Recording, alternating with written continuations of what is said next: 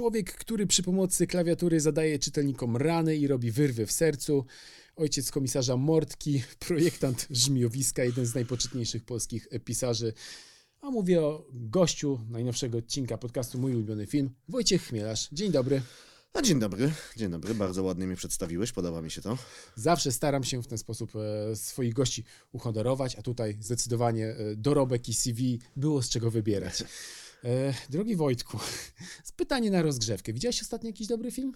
Czy ja ostatnio widziałem jakiś dobry film? E, no, chyba nie. Powinienem się bardziej przygotować. Znaczy, wczoraj oglądałem, ale to nie film, tylko serial, tak? Jaki? Czyli e, Kulawe konie. e, Z Garym Oldmanem. Gary, Gary Oldmanem na podstawie powieści Mika Herona. Tak się powiedzieć, ten, ten taki dobry szpiegowski thriller, kurczę, bardzo mi się e, podobał.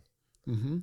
Czy rozumiem, że pandemia koronawirusa sprawiła, że e, kino zacząłeś może omijać szerokim łukiem i nagle e, serwisy streamingowe wjechały na całego? Czy... Znaczy głównie serwisy streamingowe wjechały z tego powodu, że ja ojciec dzieciom, tak? I co więcej, my z żoną nie mamy tutaj żadnej rodziny w Warszawie, znaczy jesteśmy oboje przyjezdni, więc nie ma z kim tych dzieci zostawić. Witam w klubie. I po prostu każda wyprawa do kina to jest jakieś wielkie święto i w ogóle wielkie w- logistyczne e, przedsięwzięcie. Się w ogóle strasznie ucieszyłem, że w końcu moja córka była w takim wieku, że mogłem z nią pójść do kina na Spidermana najnowszego, tak, którego bardzo chciałem zobaczyć, tak i miałem, e, mogłem z czystym sumieniem pójść do kina z dzieckiem, tak i się w ogóle mówić, że się dzieckiem zajmuję przez ten czas, więc w ogóle super.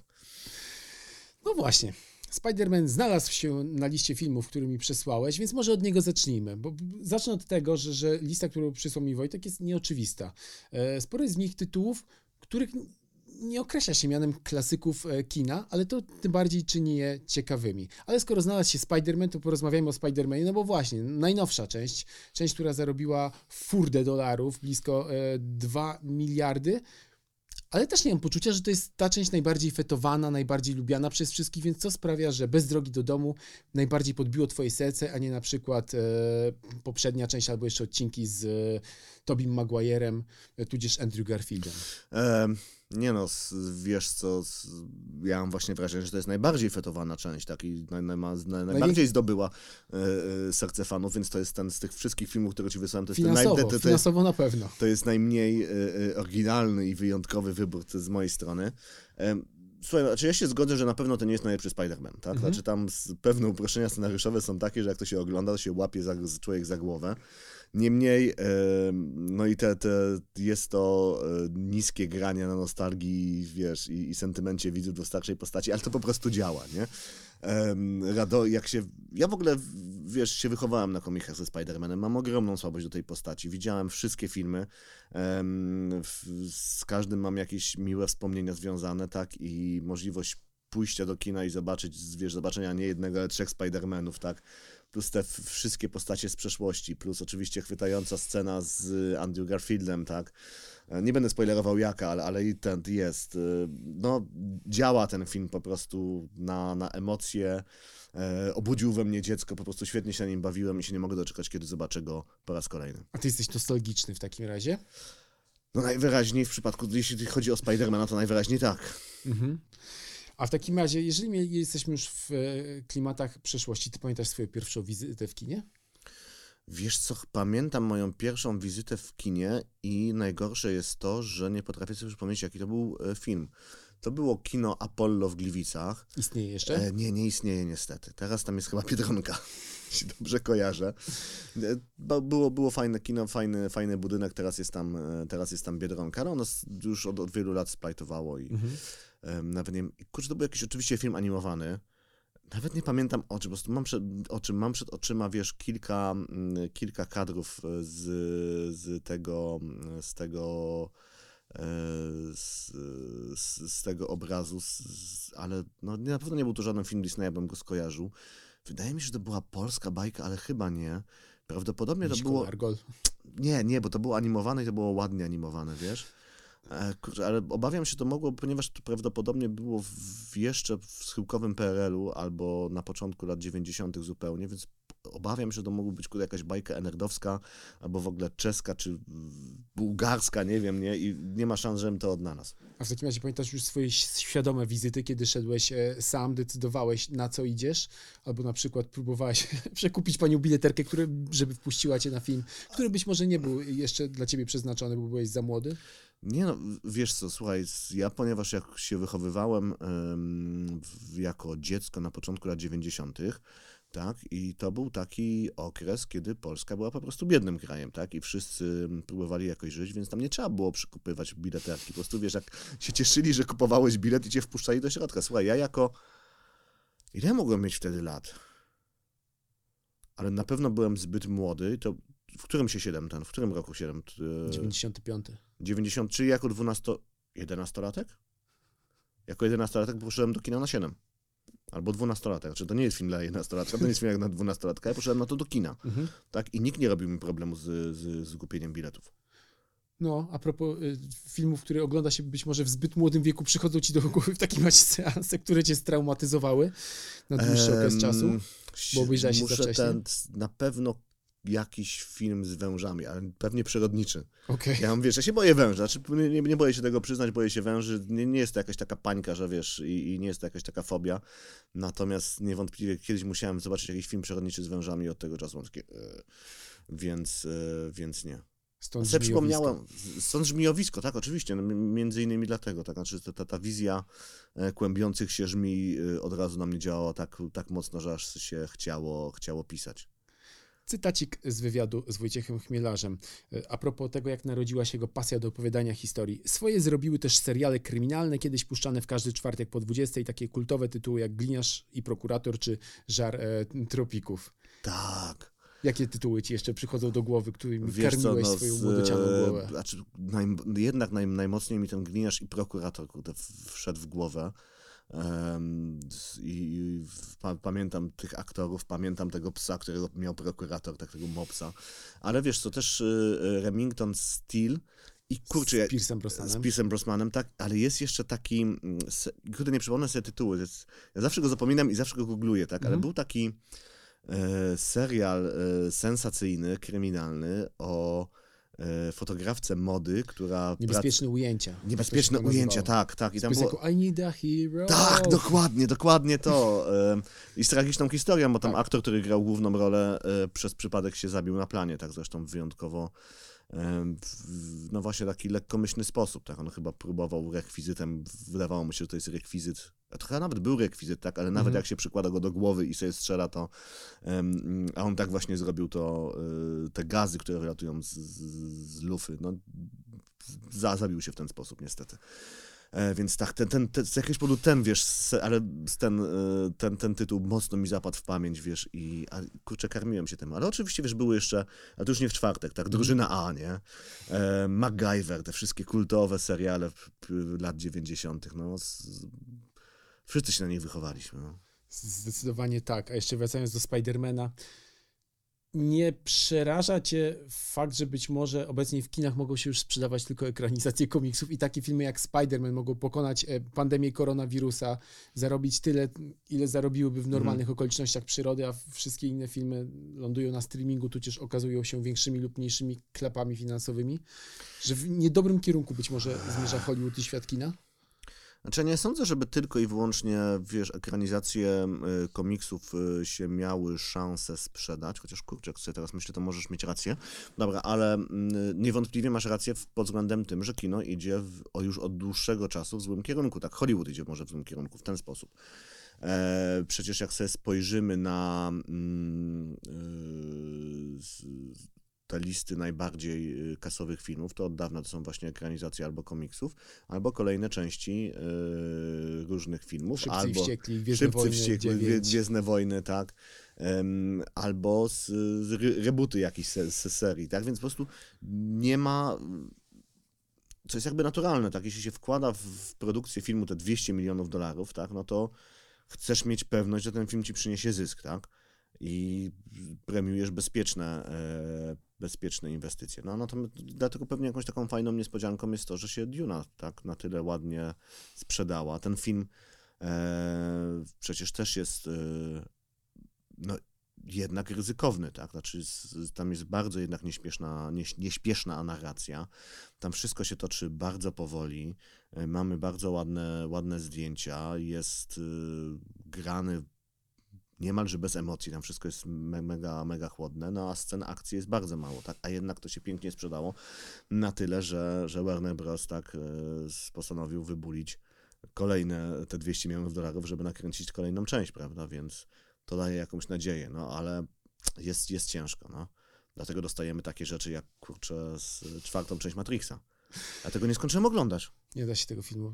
Okej, okay, oglądałem go w kinie, ale zastanawiałem się, czy twórcy nas trolują w przypadku tego filmu, czy oni to robią na serio, czy to ma być trochę e, terapia reżyserki, która nakręciła jeden kultowy film i potem nic równie dobrego nie udało jej się zrobić i ma poczucie, że jej dzieło, czyli Matrix, zostało odebrane przez fanów i oni uważają, że to jest jej, ich film i oni go lepiej interpretują od niej. Nie wiem, nie wiem. Ale to oczywiście, że fani lepiej jednym... interpretują. To jest, wiesz, to jest naturalne. Każdy dobry twórca wie, że wiesz, od interpretacji są właśnie e, odbiorcy dzieła, tak? Ja najlepsze rzeczy, najciekawsze rzeczy, które się dowiedziałem o swoich książkach, to się dowiedziałem, dowiedziałem od innych ludzi, tak? I to jest, to jest coś, z czego powinniście zawsze jako twórca cieszyć. Um, i, natomiast nie, nie wiem, po co ten film powstał. Po prostu, wiesz, oglądałem go i, i nie wiem, on nawet, wiesz, on nawet nie powstał dla ludzi, to nawet nie jechało na nostalgii jak Spider-Man. To znaczy, ja oglądałem ten film, on, tam były odwołania do, wiesz, do tych poprzednich części. Ja widziałem oczywiście trzy poprzednie, poprzednie części, byłem, byłem w kinie, pierwsza jest tylko dobra. Um, ale wiesz, ja połowy tych odwołań nie rozumiałem. Tak? To znaczy, że, że ktoś się pojawił w trzeciej części, tak? To było jakaś kapitanka statku, ale wiesz, wiesz ona chyba, Lana Wachowska to wyreżyserowała, tak? tak? Chyba, chyba przesadziła z, z, myślą o tym, że wszyscy się jarają jej trylogią. Absolutnie nie. Ludzie się jarają co najwyżej pierwszą częścią filmu. Nie, no to podobno wyglądało tak, że wytwórnia Warner Brothers postawiła Lanie Wachowskiej ultimatum. Albo ty ten film nakręcisz, albo my i tak go zrobimy, bo mamy prawa do Matrixa. Więc ona go nakręciła. Natomiast zastanawiam się, czy ludzie, którzy czytali ten scenariusz i wyłożyli 170 milionów dolarów, mm byli przekonani o tym, że to ma szansę się zwrócić, bo ponieważ ten film jest antytezą nie wiem, kina rozrywkowego. Oj tak. To, czego najbardziej nie mogę jednak twórcom wybaczyć, to ty powinieneś mówić, a teraz ja no, nie, ale mów, mów, nie, nie no, jak, jak ten film wygląda? Wygląda źle. Tak. Te sceny akcji są po prostu bieda scenami akcji nie wygląda źle, tam jest, tam nic nie, nic nie działa niestety, wiesz, nie ma żadnej zagadki, nie ma, nie ma tam, tam niczego, no. Nie, ja odpadłem, znaczy widziałem prawie cały, tak, ale odpadłem jakieś 20 minut przed końcem, już byłem śpiący, stwierdziłem idę spać, obiecałem sobie, że go zobaczę do końca następnego dnia i od tego czasu minęły chyba 3 tygodnie albo 4 tygodnie i chyba już go nie zobaczę do końca. No. Do, dokładnie, ale wracamy do listy ulubionych filmów i teraz przeskakujemy, z jednej strony Spider-Man, a z drugiej strony tak kameralne, wyciszone, no, wyciszone może nie, kameralne kino jak bliżej, Closer w reżyserii Majka Nicholsa, historia rozpisana na cztery postaci. Tak. I to jest też film, który nie był ani wielkim hitem kasowym i też mało zgarnął nominacji do Oscara, chociaż był prestiżowym projektem, ale no to jest taka opowieść, która mi się, mam wrażenie, kojarzyła trochę ze żmijowiskiem, że ty lubisz e, opowieści o ludziach, którzy zadają sobie psychiczne cierpienie. Jest, jest tam miłość, ale jest też okay, dużo... Okej, to jest bardzo ciekawy trop. E... Złości. Na sumie... pewno ten, na pewno... Ojej, będę teraz o nim myślał, jak będę wracał z tego wywiadu. Wiesz, no jak, jak Closer wpłynęło na moje, na moje książki. E... Wiesz co, no jest to, e, jest to film... E ja w ogóle uwielbiam, to będziemy o tym rozmawiać, wiesz, mhm. filmy na małą ilość aktorów, tak, gdzie po prostu mamy, aktorzy mają czas i mają miejsce, żeby, żeby zagrać, tak, mamy czas poznać te postacie, zobaczyć ich relacje, no i Przecież tam y, sceny, y, to co tam robią y, aktorzy, ja do dzisiaj mam tą scenę, wiesz, z, z Clive'em Owenem i, i Julią Roberts, kiedy on wraca z delegacji, już wiedząc, mm. że mhm. ona go zdradza z Jude Lowem, tak, i prowadząc z nią rozmowę, tak, jak oni chodzą po tym całym, z, po, po, po, tym całym mieszkanie, to, tak, i on ją domaga się, żeby dokładnie powiedziała, jak, jak i w jakich okolicznościach uprawiała seks z Judem Lowem. To jest fenomenalna fenomenalna y, scena. Jest tam świetna Natalie Portman, jest Jude Law, który jest chyba moim ulubionym aktorem tak mhm. naprawdę, chociaż nie do końca wiem dlaczego. E, miałbym pro, wiesz, mam problem, żeby wymienić z nim, z nim filmy, e, e, w których naprawdę się, się wykazał, bo jednak to jest chyba mój ulubiony aktor, oprócz Closer oczywiście. E, no, wszystko tam gra, wszystko tam gra, jest bardzo intensywny, to, jak relacje między bohaterami tam są intensywne i one, wiesz, idą w każdym kierunku, tak? Oni wszyscy są sobą połączeni, wszyscy coś e, przeżywają, każdy jakoś się zmienia, niektórzy wychodzą z tej historii poranieni, ale jednak, e, ale jednak będąc w lepszym miejscu niż na początku tej historii, inni wręcz prze, przeciwnie. I przy czym jest to, no, bardzo, bardzo piękny film i, i świetnie ten, i świetnie... E, Świetnie napisany, świetnie zagrany i świetnie zrobiony. A pamiętasz w ogóle pierwszy, ile miałeś lat, kiedy pierwszy raz go zobaczyłeś? Bo wydaje mi się, że to jest film, który docenia się być może właśnie z wiekiem, kiedy już się trochę Nie, ja, przeżyło. ja, ja, ja, go, ja go zobaczyłem, kiedy on w, kinach był i ja wtedy miałem 20 lat, 21, coś takiego. I to tak. już była miłość od pierwszego I wejrzenia. to już była miłość od pierwszego wejrzenia, po prostu od kiedy go zobaczyłem, to... Znaczy to nie jest też tak, że ja, wiesz, oglądam ten film co roku, tak? Ale zawsze jak na niego trafiam, wiesz, w telewizji, to zostawiam mnie i oglądam, oglądam do końca, tak? Świet, świetna rzecz, no, świetni, świetni aktorzy i no właśnie sobie, nawet, wiesz, nawet ze zdumieniem w pewnym momencie się zorientowałem, że kurczę, to jest mój ulubiony film, tak? Bo jak mi ktoś zada, zadawał pytanie, em, jaki jest mój ulubiony film, to przez długi czas nie wiedziałem, co odpowiedzieć, a w pewnym momencie się, się zorientowałem, że to jest Closer, tak? Co było, co było dla mnie sam bliżej, tak? Co było dla mnie e, samego sporą niespodzianką. No ale ty lubisz takie klimaty, bo nawet jeżeli sięgasz po kościec gatunkowy, czy to jest dreszczowiec, czy e, kryminał, to jednak te relacje międzyludzkie są w centrum tej opowieści. To są ludzie, którzy się kochają, jednocześnie potrafią siebie ranić e, i zazwyczaj wychodzi e, z, tego po prostu jedna wielka katastrofa tak. życiowa, więc lubisz po prostu, kiedy dzieje się, kiedy emocje buzują, kiedy przypominają Lu- garnek z ukropem. Tak jest, znaczy lubię, wiesz, tych pogłębionych bohaterów, lubię ten, lu- oczywiście nie zawsze, tak, bo e, nie, nie, czasami, wiesz, mam potrzebę zobaczenia e, filmu, na którym wiem, że się będę dobrze bawił, wiesz. Zmurzyć się. Zmurzyć się, wiesz, no właśnie niedawno oglądałem drugiego Venoma, w końcu sobie odpaliłem, tak, czyli i to nie jest dobry film, tam jest dużo ten, dużo rzeczy, które się nie udało, ale się świetnie na nim bawiłem e, i e, bardzo mi się ten film podobał. Natomiast zastrzegam, to nie jest dobry film. E, s- natomiast wiesz, no, fajne jest to, kiedy naprawdę możesz poznać daną postać, możesz ją zrozumieć i wiesz, jakie emocje nią kierują i rozumiesz, dlaczego ona robi to, co robi, tak? I, ale żeby to osiągnąć, po prostu potrzeba miejsca, potrzeba czasu, potrzeba e, tych minut ekranowych, żebyśmy mogli na nią popatrzeć, mogli, moglibyśmy z nią pobyć. Mhm. I takim też filmem jest Podejrzany w reżyserii Stephena Hopkinsa. I tutaj też znowu nieoczywisty strzał, bo wydaje mi się, że to nie jest ani taki najbardziej emblematyczny tytuł w filmografii e, Gina Hackmana czy Morgana Freemana, którzy grają w tam główną rolę. To jest też remake przecież w ogóle. Tak, to jest, a niestety nie wiedziało, francuskiego niestety nie, filmu Przesłuchanie w noc sylwestrową. Tak, i przy czym, co mnie zaskoczyło, tak, bo sobie googlałem ten film, ten, e, ten pierwowzór francuski, którego niestety nie, nie zobaczyłem, a bardzo bym chciał zobaczyć, jest e, ekranizacją powieści am- amerykańskiego pisarza, więc to ten poszło z, w zupełnie e, e, dziwnym, dziwnym kierunku. Słuchaj, no zobaczyłem ten film też e, lata temu, bo on jest chyba z 2001, coś takiego i wtedy, wtedy go widziałem mniej więcej się zachwyciłem nim. e, No właśnie, to jest film na cztery osoby tak naprawdę, czyli na Gina Hackmana, na, który gra tam pewnego bodajże biznesmena albo adwokata, który jest wezwany na przesłuchanie w związku ze zwłokami młodej dziewczyny, którą znalazł podczas porannej przebieżki. E, Jest Morgan Freeman, który gra, mm, e, który gra Policjanta. policjanta, który, który go przesłuchuje. Oni to są też takimi, mają taką relację niemalże przyjacielską. E, Jest y, Thomas Jane, który gra drugą planową rolę policjanta też, który tam pomaga w śledztwie, czy przynosi jakieś papiery. No i jest Monika Bellucci, która jako żona Gina e, Hackmana. I, I mamy film, który się toczy właściwie cały czas na tej sali przesłuchań, gdzie, gdzie Morgan Freeman przesłuchuje Gina Hackmana, i Monikę Bellucci. Rozmawiają e, i Dużo się tam dzieje, to jest też bardzo intensywny film. Ja się, tak, oczywiście on jakoś się nie, nie... Nawet pamiętam, kurczę, recenzję tego filmu, jak się okazała, jak się ten film ukazał. Ona nie była jakoś mega entuzjastyczna, ale mi się też strasznie ten film podoba. To się w ogóle dzieje w, w, Puerto, w Puerto Rico, też w nocy sylwestrową, więc mamy ten cały klimat y, y, tropikalnej wyspy, która, która się szykuje na wielkie, na wielkie świętowanie. Koszule lepią się do ciał bohaterów. Koszuli lepią się do ciał bohaterów, tak, jest, jest duszno, jest parno. E, I te relacje między bohaterami, tak szczególnie między Jimem Hackmanem a Moniką Bellucci, Jimem Hackmanem a Morganem Freemanem są właśnie też tak gęskie, gęste, tak intensywne, tam się tyle dzieje. Są tak świetnie zaplanowane e, zwroty akcji. E, nie, niesamowicie tam się dużo i się bardzo ciekawie dzieje.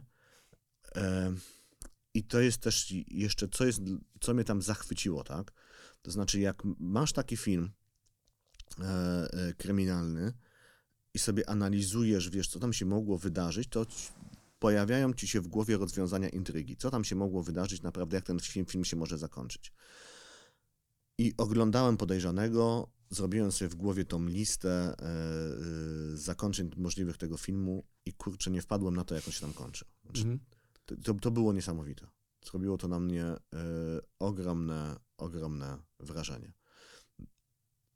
A czy zdarzało ci się na przykład analizować e, strukturę fabularną filmów pod kątem przygotowań do pisania własnych powieści kryminalnych, żeby na przykład wiedzieć, znaleźć, zrobić, zrobić sobie taki blueprint, jak, jak to należy robić? Wiesz co, no właśnie na przykład tak robiłem z, z podejrzanym, tak? Sobie Mhm. zanalizowałem, jak to zostało mm, A do jakiej książki podejrzanego No oglądałeś? właśnie, wiesz, i tutaj jest ten, i tutaj jest y, zwrot akcji naszej rozmowy do książki, która nadejdzie dopiero, którą wydamy w tym A, półroczu. to planowałem zapytać, dobrze. E, kolejna, kolejna część e, komisarza Mordki i no właśnie też się, duży, też się dzieje jednej nocy, co prawda to nie jest noc sylwestrowa, tylko pewna listopadowa noc w Warszawie Em, i też w dużej mierze się części się dzieje na sali e, przesłuchań. Mhm. Tak, gdzie, bo od, od dawna, wiesz, miałem takie marzenie napisać książkę, która się dzieje tylko wyłącznie na, na, na, yy, na właśnie, która będzie tylko rozmową dwóch bohaterów, niech to będzie kryminał i oni sobie rozmawiają właśnie i podczas tej rozmowy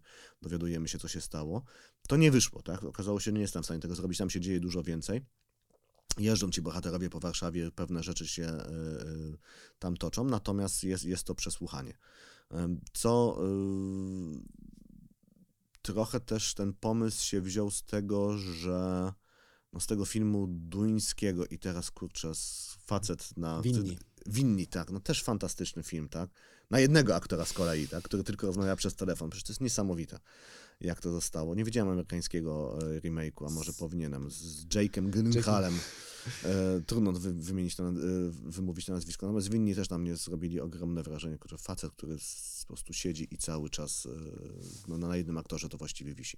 No ale wracając do pod, Mhm. podejrzanych, e, podejrzanych, przepraszam, nie pod, podejrzanych. Podejrzani pod- pod- pod- świetny film. E, Świetny film. przesłuchaniem te, te, te, się zastanawiałem, czy to ten, czy to tego nie, nie zrobić, nie rzucić, ale, ale jednak to nie jest taki ważny dla mnie film, jak jednak y, podejrzany. No, to, że udało się twórcom zaskoczyć mnie na koniec rozwiązaniem te, te, te, tej, e, tej akcji i też te ostatnie sceny, y, kiedy widzimy Jena Hackmana, kiedy widzimy Monikę Bellucci, oni, do nich dociera, co się wydarzyło tej nocy. Kiedy widzimy też Morgana Freemana, bo oni wszyscy wychodzą z tego filmu y, niewiarygodnie, niewiarygodnie poranieni. Ten film nie ma happy endu, wbrew pozorom. Świetna rzecz.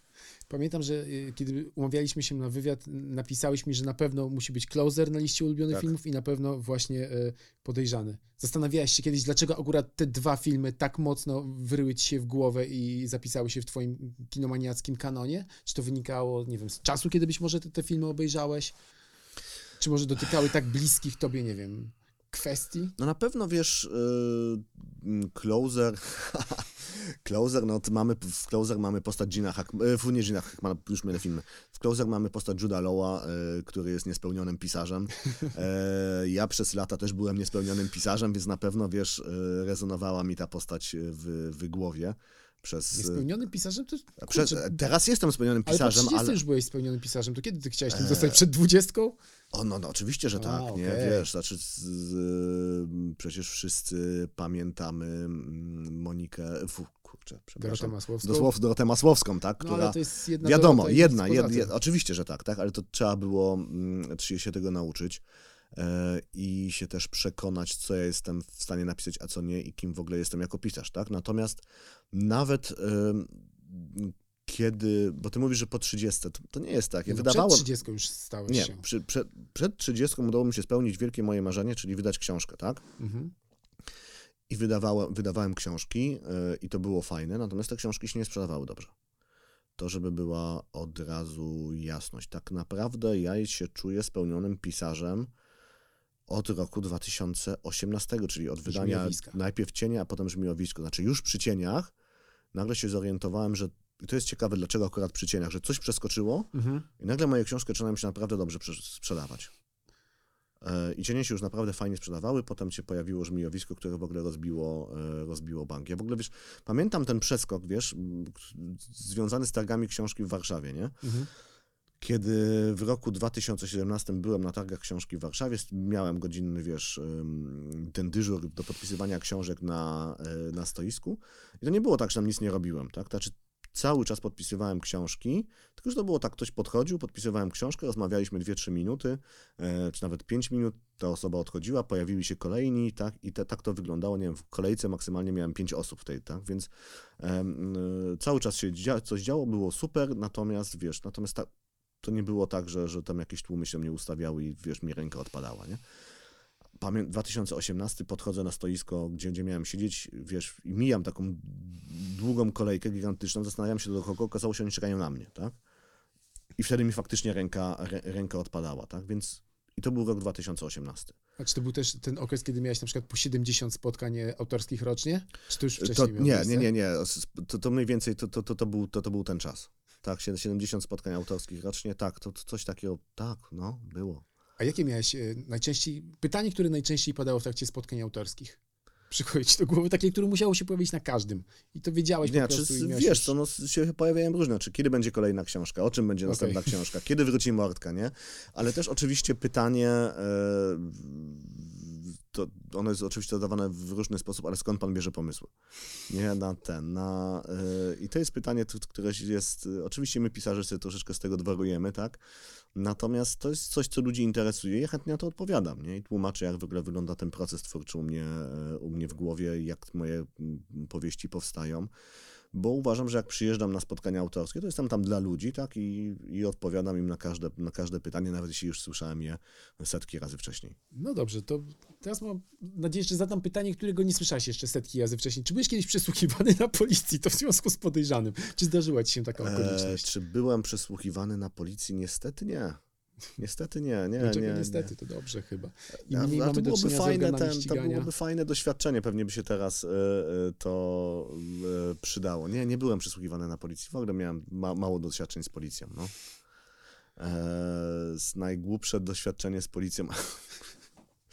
Oczywiście, Dawaj, się, dawaj. oczywiście, się, nie, oczywiście środek nocy e, w, pod wpływem alkoholu wracaliśmy z kolegą, tam z kolegą z jakiejś imprezy i stwierdziliśmy, że świetnym pomysłem będzie e, wciąganie tabaki z maski samochodu, tak?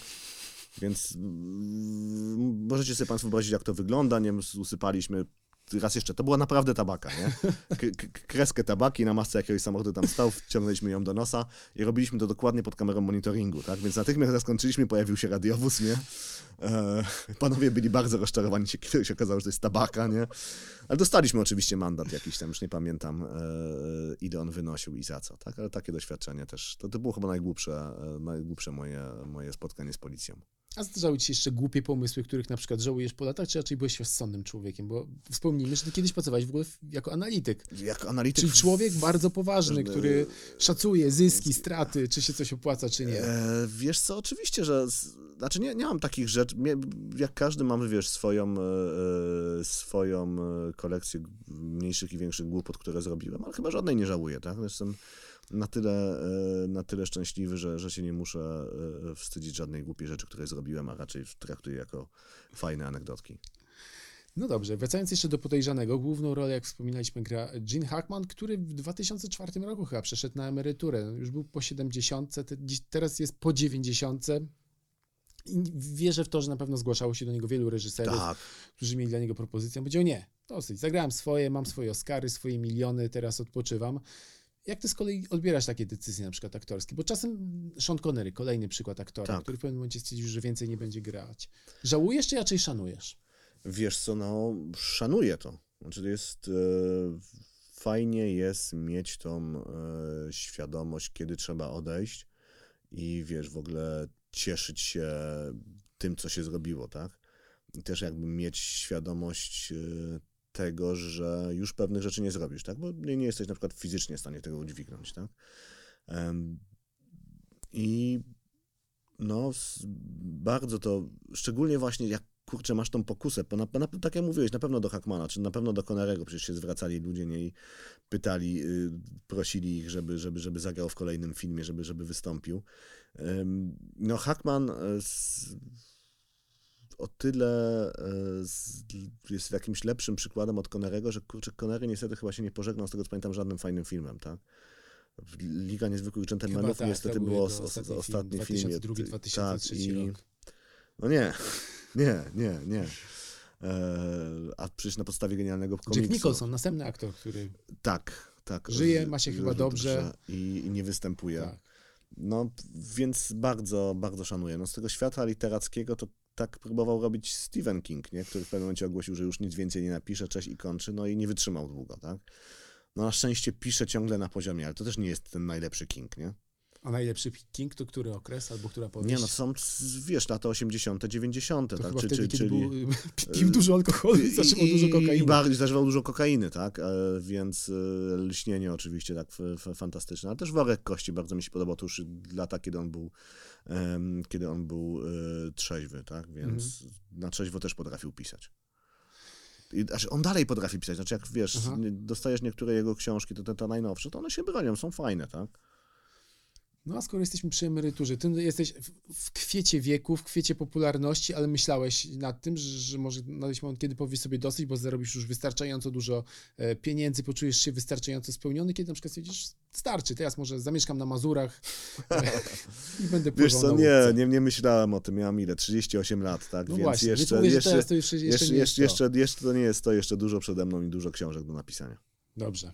Przechodzimy do kolejnego filmu, a jest nim Czas Apokalipsy w reżyserii Francisa Forda Coppoli. Film, o którym mówi się, że zabił wielki talent w Coppoli, bo do czasu Tak. Apokalipsy Coppola kręcił same arcydzieła, a to Ojca Chrzestnego 1, a to 2, a to Rozmowę, a potem zdarzył się Czas Apokalipsy.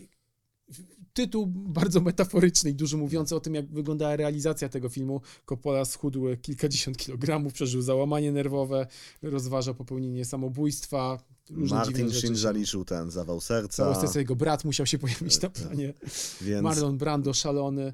E, ale film powstał wybitny, tak, film, się film nie powstał- rdzewieje w ogóle. tak i, e, i oglądałem jego różne wersje oczywiście, tak, bo Coppola też, też, też wypuszczał różne wersje. Byłem na nim w kinie, jak go puścili do kina e, w pewnym wersja momencie. W, ta wersja Redux, tak rozszerzona.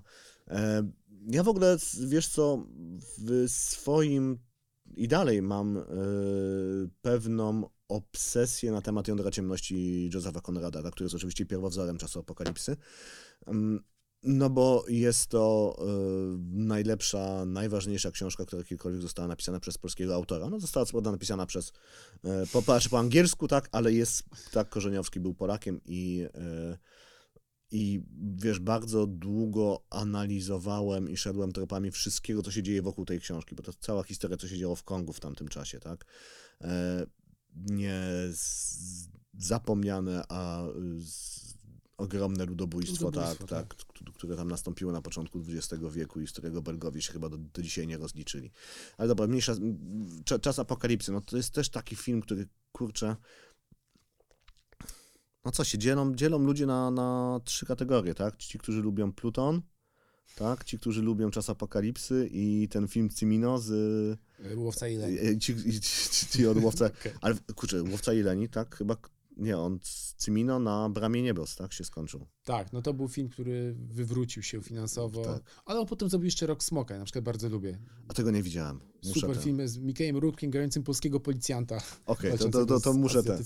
Okej, to muszę zobaczyć. Dobra. No. Em, więc czas apokalipsy, no oczywiście to tego nie można traktować dosłownie jako film, film o Wietnamie. Tak? To, on- to on bierze tę wojnę wietnamską w bardzo duży nawias i opowiada pewną uniwersalną opowieść o, o człowieku e, i o źle, które w nas, nas e, e, drzemie, ale jest to też film taki kurczę totalny, który tak oddziaływuje na zmysły, na słuch, na, na obrazy, no po prostu to się wszystko wbija w, w głowę. No i jest to jeden z tych filmów, które jak się zobaczy w odpowiednio pewnie młodym wieku, to, to on zostaje w głowie na zawsze, tak? Nie wiem, jak on działa, jakbym teraz go zobaczył już jako ukształtowany człowiek, czy by zrobił na mnie aż takie wrażenie, ale jak go oglądałem jako nastolatek, to wiesz, wielokrotnie do niego wracałem przy każdej możliwej okazji i do dzisiaj robi, e, robi coś w głowie, no.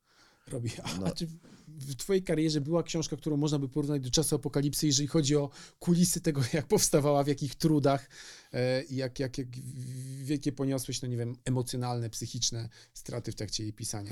Znaczy, aż tak to nie, aż, aż, aż, aż, tak to nie, aż tak to nie, wiesz, no to nie jest tak, że jakaś książka mnie bardzo um, zniszczyła, że przeżyłem zawał serca i byłem blisko załamania nerwowego, natomiast niewątpliwie, wiesz co, taką książką, która dużo mnie kosztowała, i do dzisiaj się zastanawiam, czy mi wyszła tak naprawdę dobrze, to jest rana. Mhm. Tak? To jest historia, która tak naprawdę jest, książka, która tak naprawdę jest opowieścią o przemocy wobec dzieci, która ta przemoc ma różne oblicza, bo nie chodzi tylko o przemoc fizyczną, ale też e, psychiczną, e, e przemoc związaną z zaniedbaniem tak z własnych dzieci. E, no i ta książka bardzo mnie dużo kosztowała psychicznie, nie wiem, czy do końca zapanowałem nad tym materiałem, tak, który tam chciałem, chciałem zawrzeć. Wydaje mi się, że mogłem to zrobić troszeczkę lepiej. E, kilka scen mocno mnie przeczołgało, e, ale równocześnie sobie zdaję sprawę, że pod pewnymi względami to była najważniejsza moja książka, bo do dzisiaj, wiesz, piszą do mnie czytelnicy, którzy się z nią zapoznali i dzielą się ze mną swoimi historiami, tak, które też są bardzo e, przejmujące i mówią, że potrzebowali takiej książki tak? I że dobrze taka książka powstała, bo z jednej strony może komuś yy, pokaże, no właśnie, jak, jakim, i, i jak ta przemoc wobec dzieci, jakim ona jest złem, nie mówimy tylko o przemocy fizycznej, jakby mamy już wdrukowane, że bicie dzieci jest złe, tak? E, może może nie, nie wszyscy i nie do końca, tak, ale generalnie jak, ale sobie nie zdajemy sprawy, jak można zrobić krzywdę dziecku e, psychicznie, tak? Przy czym to jest chyba cholernie istotne teraz, w momencie, kiedy po pandemii młodzi, to znaczy w ogóle kryzys zdrowia psychicznego młodych ludzi, to mieliśmy już przed pandemią, pandemia pogłębiła te e, problemy, wiesz, i ja jeżdżę sporo po Polsce teraz no, na spotkania autorskie, to już nie jest 70 spotkań um, rocznie, ale jest ponad 30. E, I zawsze jakoś się pojawia ten temat tego, co się dzieje z młodymi ludźmi i, i w każdym miejscu, gdzie jestem, to, to yy, jacyś tam nauczyciele się pojawiają, oni kiwają głowami, mówią, tak, mamy te same problemy, o, o których ja mówię, że dotyczą warszawskiej młodzieży, bo to akurat znam. Yy, że, że ludzie młodzi, młodzi ludzie są zagubieni, że mają stany depresyjne, że mają różne fobie społeczne, tak, i nie za bardzo sobie wiemy, jak z tym poradzić, bo polska psychiatria dziecięca notabene to jest trup, nie? Więc nawet jak chcemy pomóc młodym ludziom, tak, w, przez terapię, to nie za bardzo jest gdzie z nimi pójść. Pandemia wjechała nam na psychikę, a kiedy oficjalnie zakończyła się i przestaliśmy nosić maseczki w miejscach publicznych, e, wybuchła wojna w Ukrainie.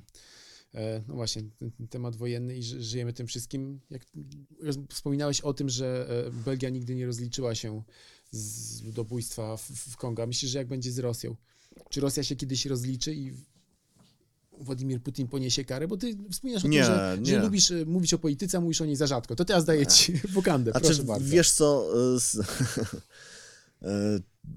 powiem ci tak, znaczy uważam że o takich rzeczach powinni mówić mądrzejsi ode mnie jednak, tak, czuję się tym tematem, wiesz, że mam za małe kompetencje, żeby na się mhm. wypowiadać, ale ja jestem przekonany, że po pierwsze Rosja się z tego nie rozliczy, bo się nie rozliczyli z wojny w Czeczeni, nie rozliczyli się z mnóstwa innych rzeczy strasznych, które robili w swojej historii. Ten cały naród tak naprawdę jest zbudowany na kłamstwie i ja jestem nawet w stanie zrozumieć dlaczego, tak? I, i jak, tak? Czy fundamentem współczesnej Rosji, tym na czym oni budują, wiesz, jakieś swoje poczucie e, godności i mm, co konstytuuje ich państwo, wiesz, jak, jak, jak, jakiś, jakiś byt, tak? Fizyczny i polityczny, to jest wielka wojna ojczyźniana, tak? I oni do dzisiaj sobie wmawiają, znaczy raz, że samodzielnie pokonali Hitlera, tak? Co nie jest prawdą, bo gdyby nie Land and Lease i amerykańskie ciężarówki, to y, mówiliby dzisiaj po niemiecku. Taka, taka jest prawda. Po drugie, absolutnie wypierają całe zło, które zrobili idąc do, na ten Berlin. No i wreszcie trzecia rzecz, y, nie rozliczyli się, jak ta wojna y, ojczyźniana wyglądała, wielka i jak bardzo oni sami siebie zabijają. Czy radzieccy y, dowódcy, za wyjątkiem bodajże tylko Rokosowskiego, tak, no to nie szanowali życia swoich podwodnych. Tak? Ja niedawno czytałem, że przy czym może dlatego Rokosowski szanował e, życie swoich podwładnych, bo był jednak Polakiem, tak? Że s- ludzie starali się służyć pod Rokosowskim, tak? Bo to był on, on dawał jakąś szansę na to, że się przeżyje kolejną ofensywę. I oni się z tego nie rozliczyli. I tak samo nie rozliczą się z, z, z Ukrainą, będą żyli w, w, w kłamstwie, bo no, uświadomienie sobie, że jestem e, częścią narodu, członkiem narodu, który jest po prostu zły i który uczynił niewiarygodne zło, jest strasznie, e, strasznie e, trudne. E, nie, ma, mamy w ogóle, bo to dotyczy wszystkich, tak, że, że, że mamy ten problem, żeby oddzielić siebie jako osobę indywidualną od tego, od, od siebie jako członka jakiejś społeczności większej, Mhm. tak. To, że e, także Polacy mają jakieś ciemne karty w swojej historii, to mi w żaden sposób nie umniejsza jako człowiekowi, tak? To, to nie świadczy o mnie jako człowieku, tak? E, no to naprawdę dojrzałe narody y, potrafią się ze swoich ciemnych kart w historii rozliczyć, tak? Amerykanie mają cholernie dużo za, za, za uszami, mają bardzo dużo ciemnych kart e, w swojej historii, ale jednak potrafią także przez Kręcą na, właśnie kręcąc na przykład filmy. kręcąc na przykład czas apokalipsy, się spróbować z tym, co zrobili, rozliczyć, tak? I zastanowić się, kim my właściwie jesteśmy. Rosjanie tego nie potrafią, Mhm. tak? Ros- Rosjanie tego nie robią. Więc y, tutaj jestem y, y, pesymistą, że, że tutaj Rosjanie na pewno się z, z- tego nie rozliczą. Jestem też pewien, że, że Putinowi włos z głowy nie spadnie. No teraz były badania tak, socjologiczne, które pokazywały, że popiera go 83% Rosjan. Oczywiście, tak, bierzemy pod uwagę, że to są badania socjologiczne e, robione w Rosji, gdzie za krytykę e, wojny w Ukrainie e, można dostać e, 15 lat więzienia, więc ludzie na pewno kłamią podczas tych wszystkich możliwych sondaży. Niemniej 83% w takim momencie. Więc no Niemcy, żeby się zmienić, potrzebowali, e, potrzebowali zniszczonego Berlina, potrzebowali absolutnej klę- klęski militarnej i dopiero wtedy jakby się e, przebudzili i zmienili. E, Żeby Rosjanie się przebudzili, to musiałoby się chyba stać coś podobnego, a się nie stanie. Słowem pad. No dobrze, to w takim razie zmieńmy klimaty na e, trochę bardziej romantyczne, Dobra, bo porozmawiamy o filmie kolejnym totalnie nieoczywistym. Za rok o tej samej porze. Z A, Alan Berstim i. Alanem Aldą. ale to jest piękny film. I A jak ty na niego trafiłeś w ogóle? Leciał kiedyś na Alekino. Okej. Leciał kiedyś na Alekino i tam go, tam go zobaczyłem i się w tym filmie zakochałem. No to jest filmowa adaptacja sztuki teatralnej. Ta sztuka teatralna była wystawiana chyba w, w teatrze Komedia, więc może nawet dalej jest wystawiana. Nie wiem, Mhm. nie wiem, czy akurat w tym teatrze, przepraszam, jeśli się pomylę, ale można poszukać, bo, no, bo na film trudno trafić, kurczę, z- jak gdzie- gdzieś szukałem na jakiejś platformie streamingowej, nie nie ma. Em, więc mam tylko wspomnienia z tego, z tego filmu. Piękny film o. y, no właśnie, to jest film na, na, na, na znowu dwójka aktorów, tak jak powiedziałeś. Oni tam chyba występują.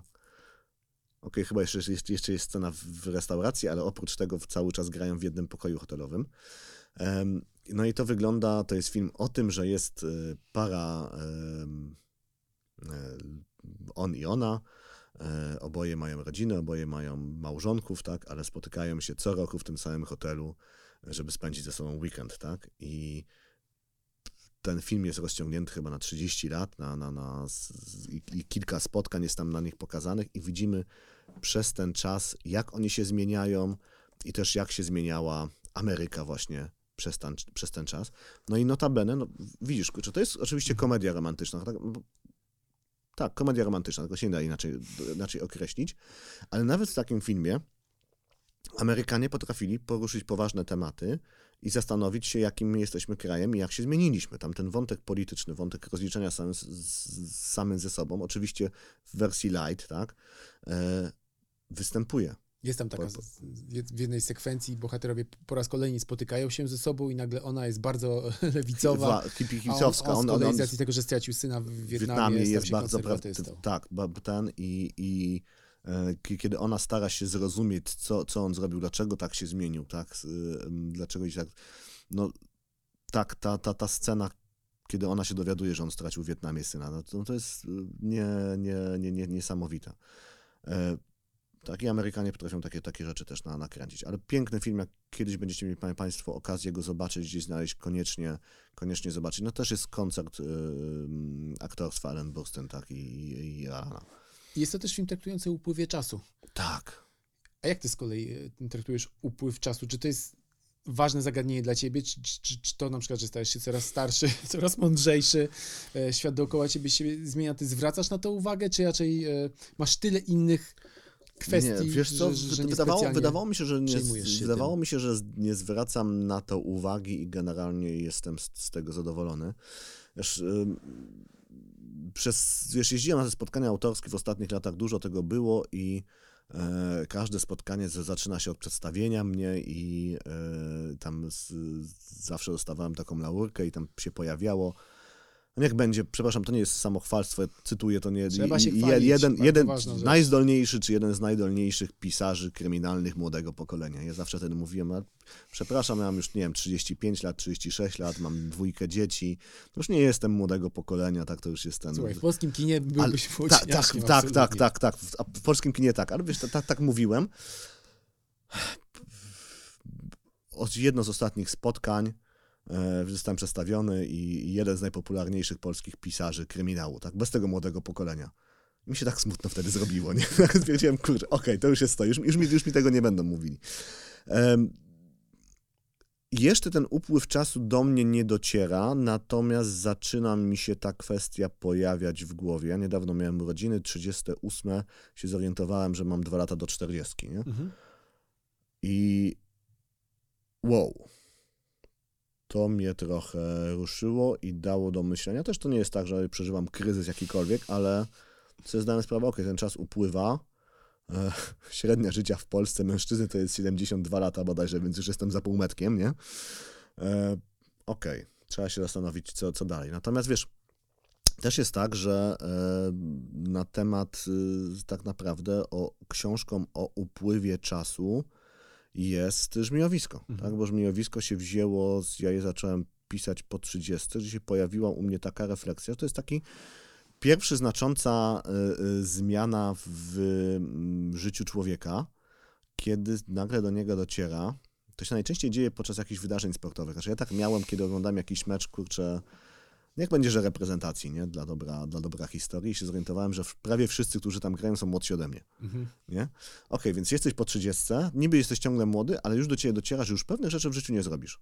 Znaczy nie zostaniesz zawodowym pisarzem, nie, yy, piłkarzem, nie zostaniesz yy, zawodowym sportowcem, prawdopodobnie już nie będziesz gwiazdą roka.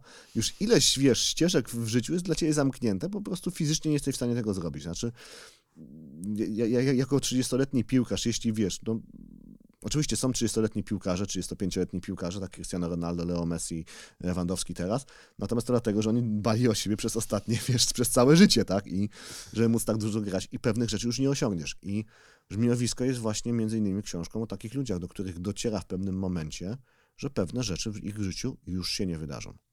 Tak, jest też taką książką, którą to pewnie słyszałeś milion razy. Czyta się z zapartym tchem, trudno jest odłożyć, a potem kończy myślisz sobie, Jezus Maria, co ja przeczytałem? Człowieku, zniszczyłeś mnie psychicznie. To jest osoba odpowiedzialna za Udało się. takie emocje. Jak najbardziej. E, dobrze, lecimy dalej przez listę, a tam Straż Przyboczna w reżyserii Akiry Kurosawa, A, absolutna tak. klasyka kina, opowieść o samurajach, e, która doczekała się też jednego autoryzowanego, drugiego nieautoryzowanego remake'u w postaci Tak, za garść dolarów oraz ostatniego Sprawiedliwego z Bruce'em Willisem, o którym też za chwilę Tak, będziemy rozmawiać. ostatni sprawiedliwy, e, fajny, bronił się oczywiście za garść dolarów, e, fantastyczna rzecz, no, to ta historia, że to było nieautoryzowane po prostu. Sergio Leone wziął i, co mi od, kurczę, od razu przypomina, dlaczego na tej liście nie, nie, nie dałem dawno temu w Ameryce. Ale To, też ważny, to też ważny dla mnie film, ale dobra.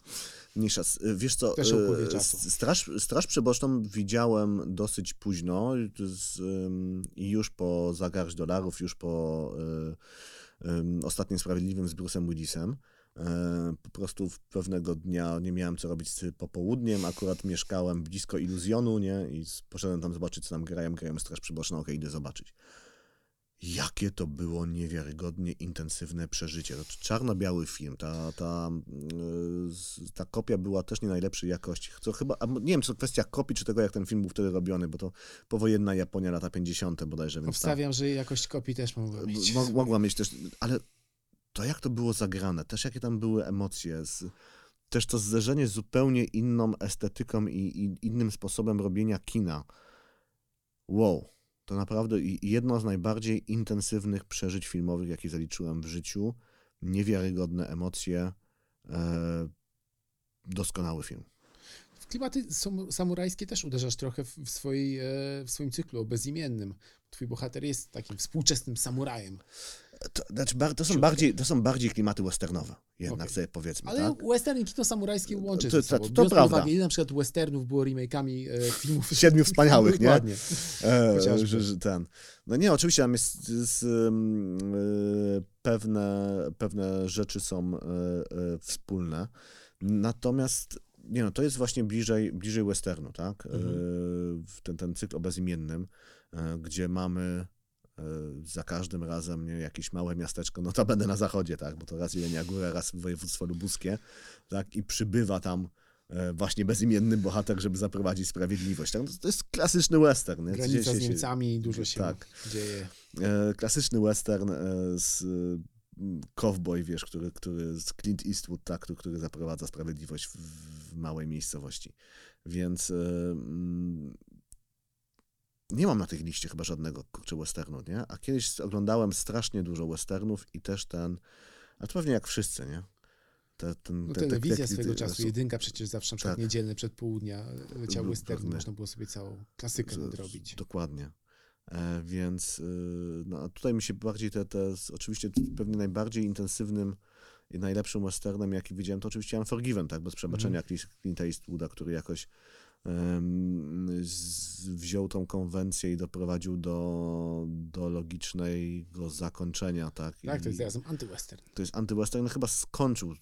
Znaczy, czy się pojawił jakikolwiek inny western, o którym znaczący od tamtego czasu? Chyba. No, bracia Coen zrobili nowe Prawdziwe Męstwo, które było i wielkim hitem kasowym, miało furdę nominacji do Oscara. Tylko to był klasyczny bardziej to, to, był, to był bardziej klasyczny western i ni, niczego nie wnosił. To był fajny film. Byłem na tym w kinie, ale jakoś, wiesz, nie, nie, nie, nie zrobił na mnie wielkiego mm, e, wrażenia. Potem był jeszcze ten taki kolejny film e, Coenów, Balada o Basterze Cockburnie. Ale tak tego to nie widziałem, to na Netflixie jest, nie? Tak, tak, tak. nie nowelowa widziałem tego historia. niestety.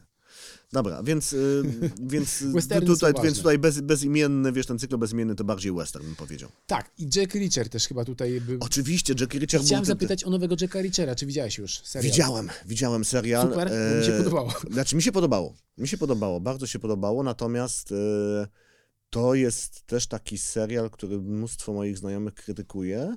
e, I słusznie, notabene. Za co? Wiesz co, że, że, że trochę głupi, że trochę tam wszystko proste, że... Ale wiesz, bo po prostu oni chyba nie wiedzieli, co oglądają. Tak, tak, tak, tak, takie mam wrażenie. Znaczy, jak znasz książki e, Lee Childa, jak znasz e, Jacka Reachera, to dostajesz, do, to do- dostajesz w tym serialu dokładnie to, czego się spodziewasz. Esenc, wiesz, dobra, dobra, solidna sensacja w mocnym klimacie Lat e, 90. lat 90. filmów ze Schwarzeneggerem, nie z tym wielkim, umieśnionym bohaterem, który rozwiązuje wszystkie problemy. Więc bardzo mi się ten e, serial podobał. No mam problem z odtwórcą głównej roli, ponieważ on jest za dobrze zbudowany na Richera. Znaczy, on jest y, y, wycięty. Tak, to znaczy, to jest, jak, jak on często i występuje bez, bez koszulki, tak, on ma tą, to jest, y, to jest muskulatura kulturysty tuż przed zawodami, który się odwodnił, przeszedł dietę. Notabene właśnie wtedy kulturyści są najsłabsi Mhm. tak? bo oni są na permanentnym deficycie nie? kalorycznym. No tak Richard nie wygląda. Tak Richard jest wielkim facetem, ale on kurczę zjada ileś tam hamburgerów dziennie. Nie, on, on, ma zupełnie inny typ muskulatury, więc tutaj troszeczkę żałuję, że e, żałuję, że, e, że, że w to nie poszli. Miałem problem, znaczy on fajnie zagrał tą, tą postać, tak? Więc e, też potrzebowałem czasu, żeby do niego się przekonać, ale też powiem coś kontrowersyjnego. Mi się Richery z Tomem Cruzem podobały. Oba, te- oba te filmy. Oba, uważam, okej. że, uważam, że w, chyba drugi bardziej niż, niż pierwszy. Ale zrobiłeś minę teraz taką ten. e, Nie, bo ja, bo ja z kolei przy drugim wyłączyłem w połowie. Tak? Pierwszy mi się super podobał. Christopher McQuarrie jest świetnym reżyserem, świetnym scenarzystą, chociaż mam problem z Cruzem i to nie ze względu na to, jak wygląda, No. tylko że nie do końca oddaje charakter Richera. Że Tom Cruise jest jednak facetem, na którego patrzysz i myślisz sobie, ten facet wszystko musi zrobić najlepiej i on jest ciągle spięty, czyli jest antytezą Richera, który jest raczej luzakiem, wagabundą. Okej, masz, ma, ma- masz, tutaj masz rację, zgodzę się z tobą, że ten, że, mm, że, że, że, że faktycznie Cruz tam to, to, to, to niekoniecznie to są filmy na motywach bardziej, nie, nie końca jest to postać. Okej, to jest słuszna ten. Ale ja też miałem tak, że zrobiłeś taką minę, mm, natomiast y, być może moja sympatia do obu tych filmów Mhm. wynika z tego, że ja podchodziłem do nich bez absolutnie Okej. żadnych oczekiwań, wiesz, niczego się nie spodziewałem. E, Po prostu chciałem mieć e, półtorej do dwóch godzin jakiejś solidnej rozrywki i to dostałem. Mhm. To jest też taki problem, że ostatnio mało takich filmów dostajemy właśnie w klimatach Richera.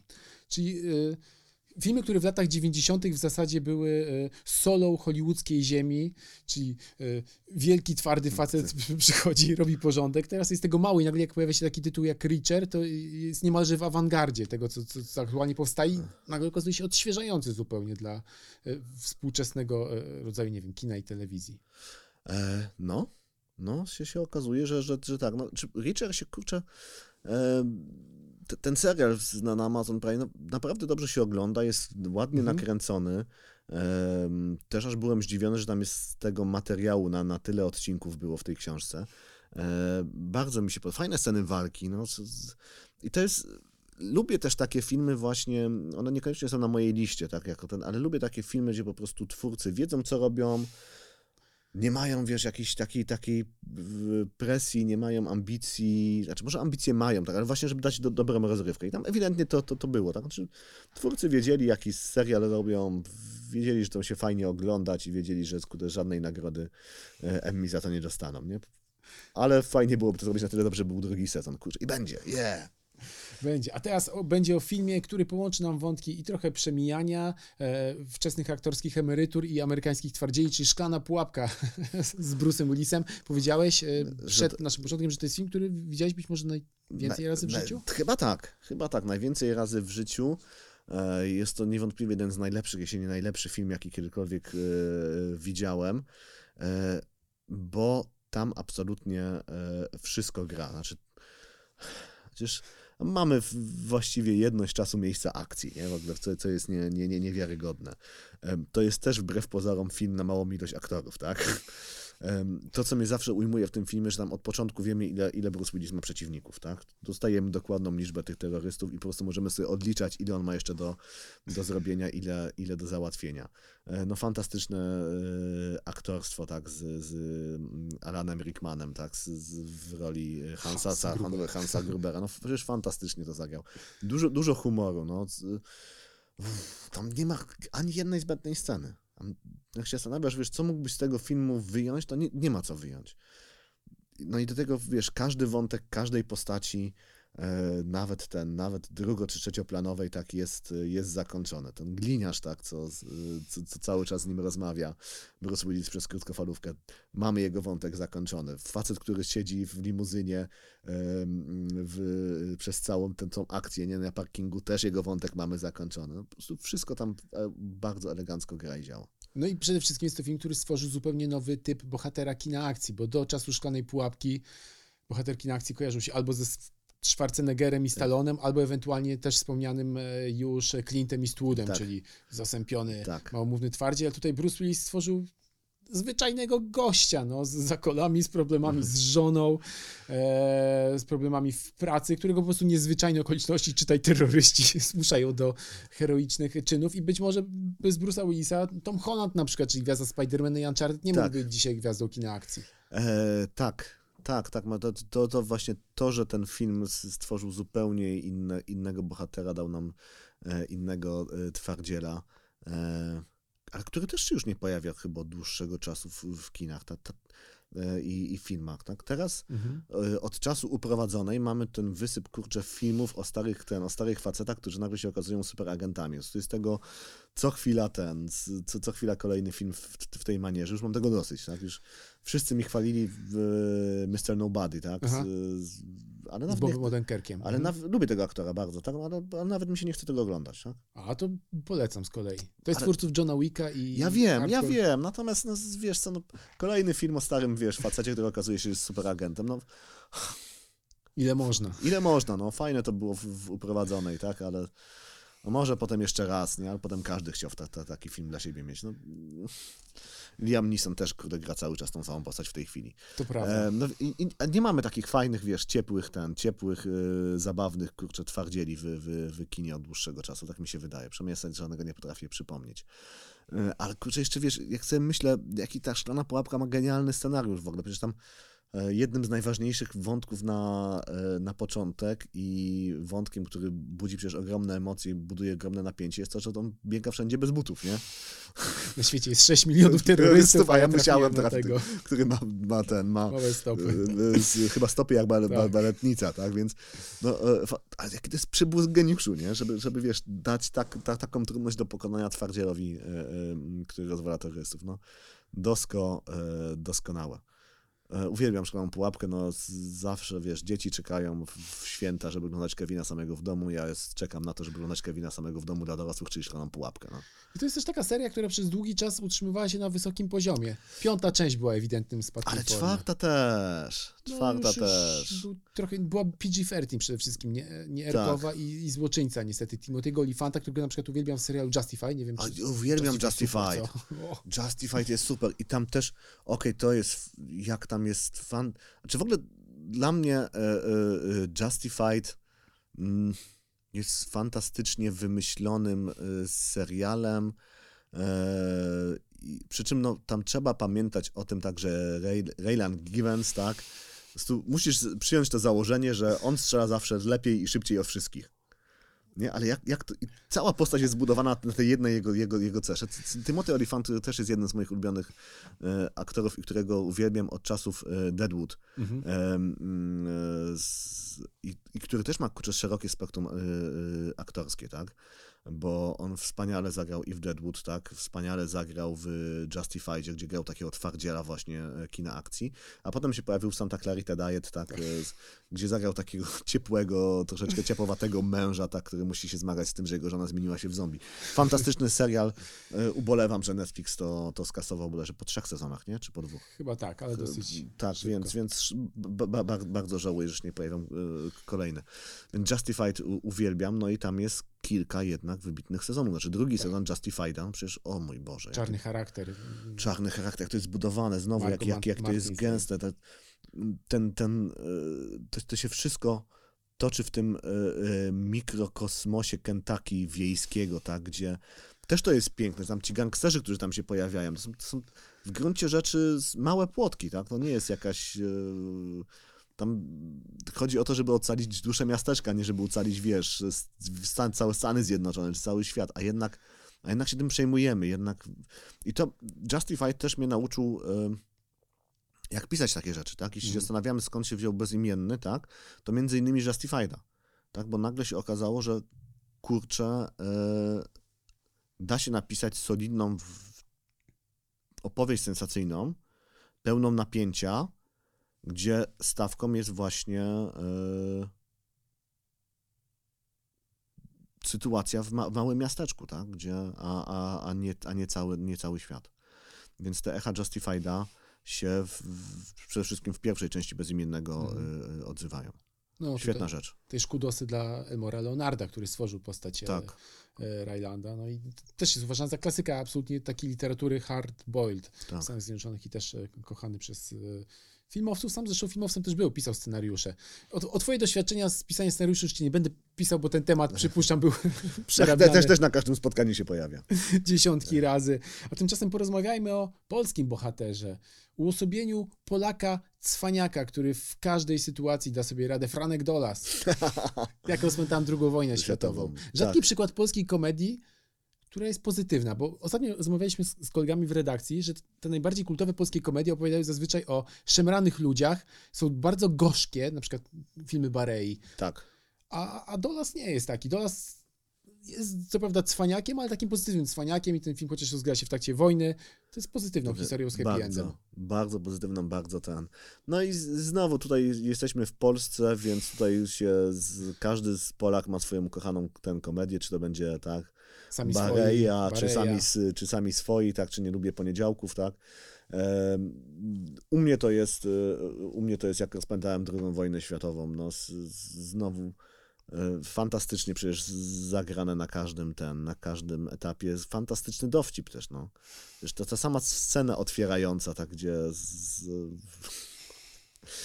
zaspał w pociągu, nie, i strzela do niemieckiego wartownika i wybucha druga wojna, nie, i mówi, co ja tam najlepszego uczyniłem, tak, ale przede wszystkim, no ja do końca życia będę pamiętał oczywiście scenę w Austrii, tak, i, e, i tego e, SS-mana, który próbuje napisać Grzegorz Brzęczeszczykiewicz, tak, i Chrząszczeszowice Dolne, tak, to, było potem, jest to genialne, tak, e, świetna, e, e, moja ulubiona po prostu polska komedia i tyle. A myślisz w ogóle, że mamy, jest coś takiego jak polski typ poczucia humoru? Bo na przykład mówi się, że jest na przykład francuskie poczucie humoru i od razu wiemy, jak, jak, jaka to jest na przykład komedia i jaki rodzaj komedii. Żydowskie poczucie humoru Tak. też bardzo wykształcone. A czy my Polacy też mamy, twoim zdaniem, jakiś Wiesz specyficzny co, rodzaj? Wiesz co, wydaje mi się, że tak i to jest właśnie... Tylko on też się nie pojawia w kinie od dłuższego czasu, tak, notabene i to jest ten e, gorzki rodzaj humoru, ten, ten, ten, ten, ten barejowski, tak, Mhm. gdzie żartuj, któ- który wynikał z jakiegoś też poczucia, mam wrażenie, niższości, niższości tak? I, i, i kompleksów, tak? I poczucia tego. I może dlatego ten humor tak notabene zginął, już się nie Mhm. pojawia, bo my już tego nie mamy. Znaczy to jest na, największa zmiana, która mam wrażenie nastąpiła w Polsce em, w późnych latach 2000, czy późnych, ale tak około właśnie roku 2000, 2010 Mhm. w tych, w tych okolicach, to jest to, że my, tak jak ja pamiętam, nasze uczucia e, względem e, Zachodu, to my się cały czas czuliśmy gorsi, cały Mhm. czas czuliśmy się biedniejsi, cały czas się czuliśmy e, zawstydzeni, tak, e, mówiliśmy tak, że cały czas się pojawiła ta kwestia, że w normalnym kraju na Zachodzie, nie, że tam jest porządek, a u nas wiadomo zawsze, zawsze burdel. I w pewnym momencie to się skończyło.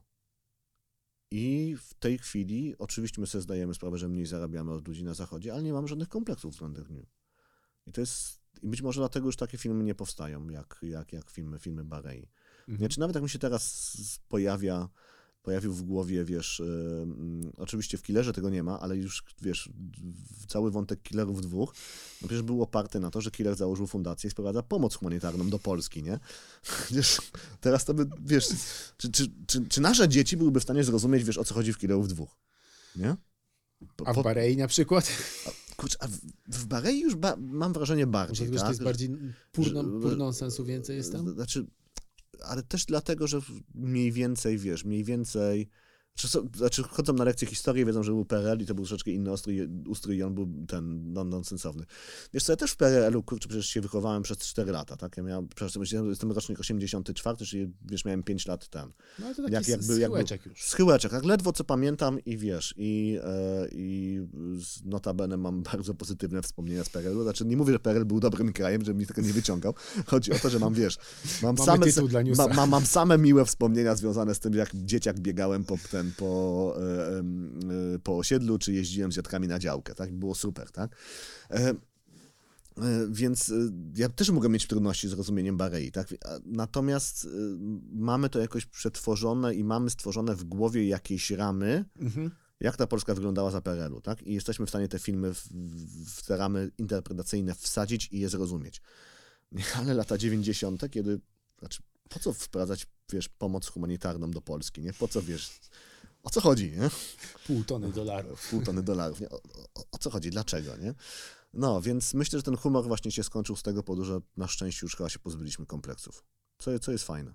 Ale była ostatnio polska, kurczę, polska, w języku polskim zrobiona komedia, która spodobała ci się i która na przykład wzbudzała spore kontrowersje, to jest film Wszyscy moi przyjaciele nie żyją. Tak. I ty byłeś jednym z, z kurczę, z nielicznych obrońców, którzy mówili, że tobie ten film się właśnie podoba, dlatego, że jest szalony, że e, potrafi zaskoczyć widza, że, że gra z makabrą, gra właśnie z absurdalnym humorem No i nie, i tam to, to, podtrzymujesz. po, podtrzymuje, tak? Podtrzymuje, przy czym to jest, wiesz, to to jest film zrobiony w Polsce, ale on nie jest polski. Znaczy tam reżyser jest Słoweńcem, tak? To z jednej strony, ale nawet gdyby był Polakiem, to i tak bym to podtrzymywał, że to nie jest Mhm. polski film. Przecież nawet jak patrzysz na ten dom, w którym się dzieje akcja, takich domów nie ma w Polsce. Przecież to jest, Chyba to, to, to, w domu. to, to, to jest dom, to jest dom wzięty z amerykańskiego filmu. Mhm. Tak? Natomiast podobał mi się ten, jest właśnie fajny, szalony, dużo się dzieje. Ta impreza też jest, jak to jest, to jest impreza, wiesz, studentów, kurczę, z, z, towarzysz, z Stowarzyszenia Kappa, Gamma, coś tam, nie? Natomiast i, te, i też właśnie to, o czym mówiliśmy, on jest bezpretensjonalny. Znaczy tam reżyser dokładnie wiedział, e, co chce zrobić, jak chce zrobić i, e, i nie miał z tym problemu, że po prostu tworzy fajną komedię. Podobał mi się ten film. Mhm. Filmem, który nie jest z pewnością komedią i nie wzbudza pozytywnych uczuć, jest film Śmierci dziewczyna w reżyserii Romana Polańskiego. Zerkasz na mój zegarek, żeby Za- za-? Zerkam na twój zegarek, tak, tak, bo, bo s- pamiętam, że mam e, umówionego pana z Frisco. Dobrze, Ale nie, mamy, razie- a nie, mamy czas, mamy Dobrze, czas, spoko. Spokojnie. Śmierci dziewczyna i też kolejny... I przepraszam, to nie jest product placement. I płacą mi niestety za to, żebym wrzucał nazwę tej sieci spożywczej. A zgłaszali się już jacyś reklamodawcy, bo wspominałeś kiedyś o tym wywiadzie, że chciałbyś reklamować. O, oczywiście, Były że tak. propozycje? Jak, jak ten. Wiesz co, e, pojawiały się różne, e, różne propozycje, e, natomiast one się nigdy nie ziściły z Mhm. różnych powodów. Bardzo tego żałuję, ale także dlatego, że wiesz co, mm, ci e, najczęściej reklamodawcy nie do końca wiedzieli, co, co, co sami chcą. Znaczy, e, inaczej, po- powiem anegdotkę, o co mi chodzi, jak dostawałem propozycję. Wiesz, naprawdę odezwała się do mnie pani z, z agencji reklamowej, że pracuje dla takiej dużej marki samochodowych, lu, samochodów luksusowych. E, I naprawdę luksusowych, kurczę, jak się dowiedziałem, o co chodzi z górnej półki. Niestety nie... Jak twardo mógłbyś jeździć Ale właściwie, kurczę, nie daliby mi tego samochodu. Mhm. Natomiast jak się- troszeczkę liczyłem na to, że mógł takim samochodem jeździć, nie. A natomiast powiedzieli mi, e, powiedzieli mi, że e, chcieliby, żeby samochód tej marki pojawił się e, w mojej książce. Product placement. E, tak, product placement. Ja powiedziałem im, że po pierwsze nie robię takich rzeczy, bo nie robię, tak? bo dla mnie, mm, wiesz co, e, to, co ubierają bohaterowie, to jakimi samochodami jeżdżą, to jest sposób na budowanie postaci. Tak? Znaczy, dobieram im takie samochody, które by coś o nich mówiły, ubrania, w których chodzą, to są też ubrania, które, wiesz, jak, jak coś wspominam o jakiejś marce, dlatego, że wydaje Mhm. mi się, że, że to coś powie mi o tej postaci, tak? Em, dobra, więc, ale powiedziałem, ale też powiedziałem pani, wie pani, tak się składa, że okej, mam postać, która mogłaby jeździć takim samochodem, tylko wie pani, ta postać akurat w tym samochodzie e, właściwie e, próbuje zgwałcić koleżankę z pracy, więc nie wiem, czy chcecie, żeby wasz samochód pojawił się w takim kontekście. Pani, pani się zastanowiła chwilę i powiedziała, że okej, chyba, mam, e, chyba mam rację i już więcej niestety nie dzwonili do mnie. Więc się, ale no tak, to jest, to jest ciekawe. Uważam notabene, że ten potencjał marketingowy, który jednak występuje w polskich pisarzach, to oczywiście on nie jest jakiś gigantyczny, tak, ale, ale jednak jest. My jesteśmy prawie niewidzialni, tak. Właściwie jedyną osobą, której się udało to coś z tym zrobić jest, jest, jest Szczepan Twardoch. jako- No jako Jakub ten- Żulczyk ostatnio też Ej, nim było głośno. I tak, Jakub Żulczyk też, tak. Jak Jakub Żulczyk miał, e, miał kampanię, którą robił z McKinleyem, tak? E, Przepraszam, z jakim, prezydentem ma, z, z, jak, jakim McKinleyem? Z Kinleyem po prostu, tak? z nie- I z prezydentem prezydentem Dudą przy Dudą, ale, to chyba, ale chyba nikt mu za to nie zapłacił niestety. Ale wzrost popularności, świadomości nazwiska Tak. Gigantyczny, gigantyczny, tak jest. Zygmunt Miłoszewski z kolei popłynął Przez. Atlantyk, przez Atlantyk, tak. I, no i z, to jest i fajnie, że to zrobił, znaczy, bo, bo pokazał ten, e, tym gestem, że e, tak, są pisarze i patrzcie, my tutaj jesteśmy, jesteśmy zauważani, można nas jakoś wykorzystać, tak? Ja wiem, że to teraz dziwnie brzmi, ale to, są, to, są, to, to jest kuchnia tego, tego, tego, tego, tego zawodu, tak? I to jest też o czym kurczę sobie myślimy i, i nie no, ja marzyłbym o takiej sytuacji, że kurczę, ktoś do mnie zadzwoni i powiedział, "A, panie Wojtku, a może by pan został, ja- jakoś nam pomógł przy promocji jakiegoś, jakiegoś Może- towaru. A może powinieneś zatrudnić sobie kogoś, jakiegoś, wiesz, speca od PR-u, który by uderzał do drzwi, mój tutaj mam bestsellerowego pisarza, tyle sprzedał, takie nagrody dostał, tu ekranizacja, tu kolejne cztery się No, wiesz szykują. co, wiesz co, być może trzeba by to zrobić, chociaż y, powiem ci, że y, raz miałem taką, takie spotkanie zapoznające się z panią, która chciała być moją agentką, akurat od tego. Mhm. Powiedziała mi, kogo jeszcze ma w swojej y, grupie. I się w końcu na współpracę nie zdecydowałem, ale dlatego, nie dlatego, że to po prostu się do tego zeszło do, po kościach, tak jakoś nie miałem czasu nad tym pomyśleć. Ale pamiętam, kto był w jej grupie. To nie jest tak, że ci ludzie jakoś teraz błyszczą w reklamach. Nie, nie, nie wiem, czy to jest totalny brak zainteresowania rynku, czy e, po prostu e, być może ja przesadzam, może wcale nie jesteśmy medialni i, i tyle, nie? No, więc, więc tak to działa. No ale może kiedyś się uda i, e, i będę mógł e, się pochwalić, e, tak, wystąpiłem w reklamie proszku do prania, nie? Że... No to trzymam w takim razie kciuki. A w takim razie, żeby pan z zakupami nie czekał, to zrobimy zagęszczenie akcji i emocji. Na liście yy, Wojciecha Chmielarza są też takie filmy jak Śmierć i dziewczyna, jest Kryminał 36, francuska produkcja o dwóch rywalizujących ze sobą yy, policjantach. Jest też film Pojedynek Ridleya Scotta i o niego w takim razie chciałem zapytać. To jest opowieść o dwóch yy, oficerach walczących w trakcie wojen napoleońskich, debiut Ridleya Scotta, opowieść o rywalizacji przede wszystkim męskim, męskiej i o obsesji. Mnie ciekawi, czy w tobie też jest yy, smykałka do rywalizacji? Czy lubisz rywalizować? wiesz co? Nie tyle lubię rywalizować, bo nie mam taki ten, ale mhm. jak już rywalizuję, to, yy, to za mocno ten, to za, to za, za mocno mi wchodzi w chęć rywalizacji. Przykład tak? jakiś może? Wiesz co? Yy, od pewnego czasu zacząłem ćwiczyć kickboxing, to znaczy już 3 lata, więc to, to trochę jest. Super. Um, bo stwierdziłem właśnie, że jestem już w takim wieku, gdzie bardzo łatwo e, złapać kilka, na, za, za dużo kilogramów, tak? I żeby tego uniknąć, stwierdziłem, potrzebuję jakiegoś regularnego sportu. Mhm. E, no, nie chciało mi się chodzić na siłownię, bo siłownia mnie nudzi po prostu przerzucanie tych ciężarów.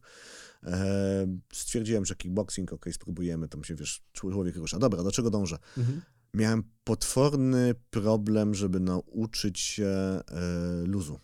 Jak się, oczywiście mamy tam, wiesz, mamy lekkie sparingi, tak?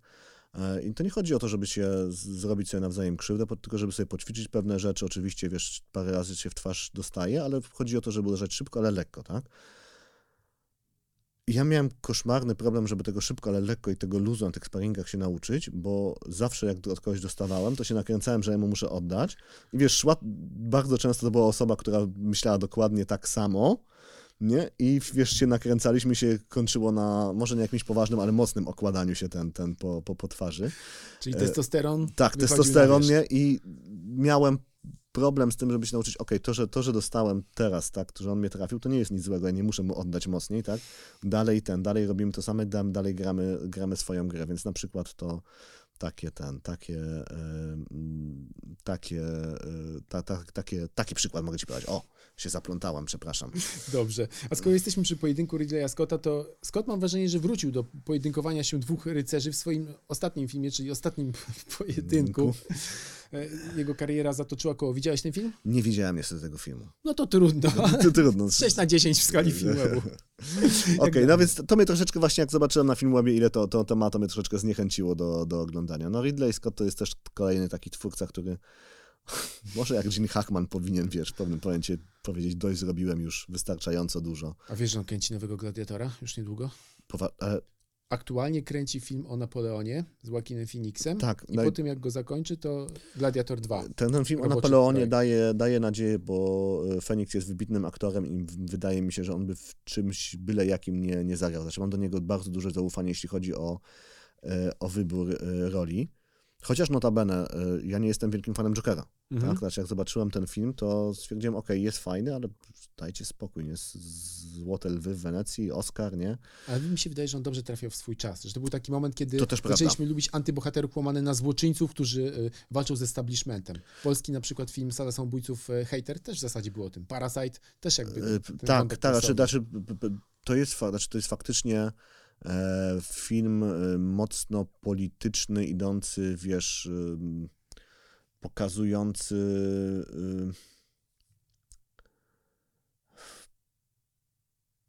no, pewne problemy, także, także wiesz, polityczno-majątkowe, finansowe tak mhm. tak współczesnego świata. Tak samo było z, z, z Parasite'em. E, ale kurczę, notabene, z, z, jak myślę o Parasite, to z, e, to jest taki, o, teraz mi się od razu przypomniało mhm. ten, zagadka zbrodni tego samego ten. Tego Świetny samego. Fantastyczny film. Jeden, chyba, nie wiem, czy nie jego debiut, ale też tak... Debiut chyba nie, ale- ale, ale- ale jeden tak gęsty kryminał, tak fantastyczny, koreański, fantastycznie ten, e, fantastyczny. Um, Parasite jest o tym, dokładnie o tym samym, o czym jest Snowpiercer, notabene. I dlatego ten, Ten sam reżyser. ten, ten sam reżyser, ale to jest dokładnie ta sama historia, notabene. Mhm. Co, co, co, co, co, co jest ciekawe, tak? Znaczy, to jest historia, bo Parasite jest. Ja miałem też bardzo długo, nie, nie rozumiałem, o czym ten film jest, tak? Miałem z tym problem, że okej, znaczy przecież to jest niby film o nierównościach majątkowych, tak? I, I o tym, jacy ci bogacze są źli, ale hej, przecież ci bogacze są najbardziej sympatycznymi postaciami w tym filmie, tak? To ci, to ci, ci którzy tam wchodzą, nie? Są ja- ja- jak, jakimiś koszmarnymi osobami, które niszczą ich życie, nie? Więc co, dopiero po, jak sobie przypomniałem Snowpiercera, zrozumiałem, że nie, no to jest film o tym, że kurczę, jeśli czegoś nie zmienimy, jeśli chodzi o dystrybucję majątkową, to wszyscy ten, wszyscy, y, z wszystkich nas spotka ten katastrofa. Tak? I tych bogatych, i tych biednych. Tak? I, I tutaj musimy sobie troszeczkę rzeczy przemyśleć. Joker niby jest o tym samym, ale mniej. No, więc jakoś tak. Dobra, ale ten y, Joaquin Phoenix, mam do niego zaufanie, jeśli chodzi o, o, o wybór ról, więc mam nadzieję, że Napoleonem e, Ridley Scott wróci do formy. Ale drugi gladiator, przecież ten film się skończył. Tam, tam- tam, tam nie ma żadnych e, e, luźnych wątków do To będzie poprowadzenia. chyba o synu Lucilli i bratanku Komodusa, e, siostrzeńcu Komodusa. Wystawiam ten, wystawiam język, po prostu nie, nie do końca w to wierzę, nie, nie wiem, co tam było. Co, Scenariusz co, jest co, podobno gotowy. I czeka. No dobrze, no nie, nie, nie wiem, ale widzisz, to jest to, o czym mówiliśmy, Mhm. nie? Na samym początku naszej rozmowy, kurczę, sequele, powtórki, filmy superbohaterskie, ludzie się boją zaryzykować, teraz wyłożyć pieniądze na, na, y, na nowe tytuły. W takim razie zataczamy koło, a skoro rozmawiamy, już kończymy naszą rozmowę e, o wykładaniu pieniędzy za tytuły. W jednym z wywiadów powiedziałeś, że dopóki ludzie nie wchodzą na plan zdjęciowy, to ty się nie wypowiadasz o swoich ekranizacjach. Wie- Kiedyś przyznałeś się do tego, że praktycznie każda z swoich powieści Tak. ma wykupioną opcję. Tak. To jest różnica między wykupieniem nie opcji do ekranizacji, a do ekranizacji. E, Co tam z wyrwą? Coś, co, coś się zmieniło? Możesz coś powiedzieć więcej? Ja nie mogę nic więcej powiedzieć, możesz niestety. więcej. Nie mogę, nie, wiem, ba, bardzo żałuję, nie mogę, nie mogę nic powiedzieć. No dzieje się, cały czas pracuję nad tym, żeby ta ekranizacja doszła do, do skutku i jak w końcu Ale wyjdą idzie na ku plan. dobremu? Wiesz co, jestem przekonany na 95%, że ten film powstanie. Macie już obsadę? Eee, mamy już obsadę. Scenariusz gotowy? Scenariusz gotowy, przeczytałem go. y, Nie ja jestem tutaj twórcą tym razem i dobrze, bo y, to jest w ogóle, wiesz, na, najfajniejsze w ekranizacjach dla twórcy mm, i, i w ogóle też y, nawet y, mm, jeśli chodzi o ekraniza ekranizację audio, tak, przerobienie na, na audiobook, bo myślę teraz o Wilkołaku, tak, Mhm. z którego Empik zrobił audioserial, jest to, kiedy widzisz, co inni twórcom robią z, robią z twoją twórczością, tak, jakie z niej wyciągają wątki, jak ją przerabiają, jakie tam emocje oni znajdują, tak? Więc y, dobrze, że nie pisałem scenariusza do ekranizacji Wyrwy, bo autor, kurczę, przepraszam, że zapomniałem nazwiska, to jest autor scenariusza do Hiacynta. Marcin Ciastoń. Oczywiście, Marcin Ciaston, dziękuję Ci bardzo. E, Wyciągnął z tego takie rzeczy i wyciągnął, tak to ułożył pod, y, pod ekran, że ja bym tego nie był w stanie zrobić. Znaczy ja mam tą historię za bardzo ułożoną po swojemu w głowie, już pewnych możliwości fabularnych bym nie zauważył. On to fajnie wszystko ułożył tak, że to pasuje do, y, że już uda się tą historię w bardzo czytelny sposób przedstawić dwie godziny na czasu, czasu ekranowego. I nie zdradzisz, kto zagra główne role. Nie mogę, nie mogę, przecież wiesz co mi zrobią, jakbym zdradził ten? Nic by nie zrobili. No po prostu film miałby jako pierwszy ekskluzywnego newsa. Słuchaj, to powiem ci, do kogo masz zadzwonić, żeby ten, żeby, żeby ci opowiedział, nie? E, Ja e, z, mam nadzieję, że jeszcze z tym producentem, e, czy, czy, czyli z firmą Wiernik Pro parę, parę biznesów w życiu robię i po prostu wiem, że okej, nic by mi teraz nie zrobił, gdybym ci powiedział, która jest ta obsada, ale żeby więcej do mnie zadzwonili. Zostawił mi wyrwę w sercu, no, ale trudno. Interesy trzeba dbać. Widać, że facet pilnuje, żeby wszystko się zgadzało. Wojciech Chmielarz był bohaterem podcastu Mój ulubiony film. Dziękuję bardzo za tę rozmowę. Dzięki wielkie.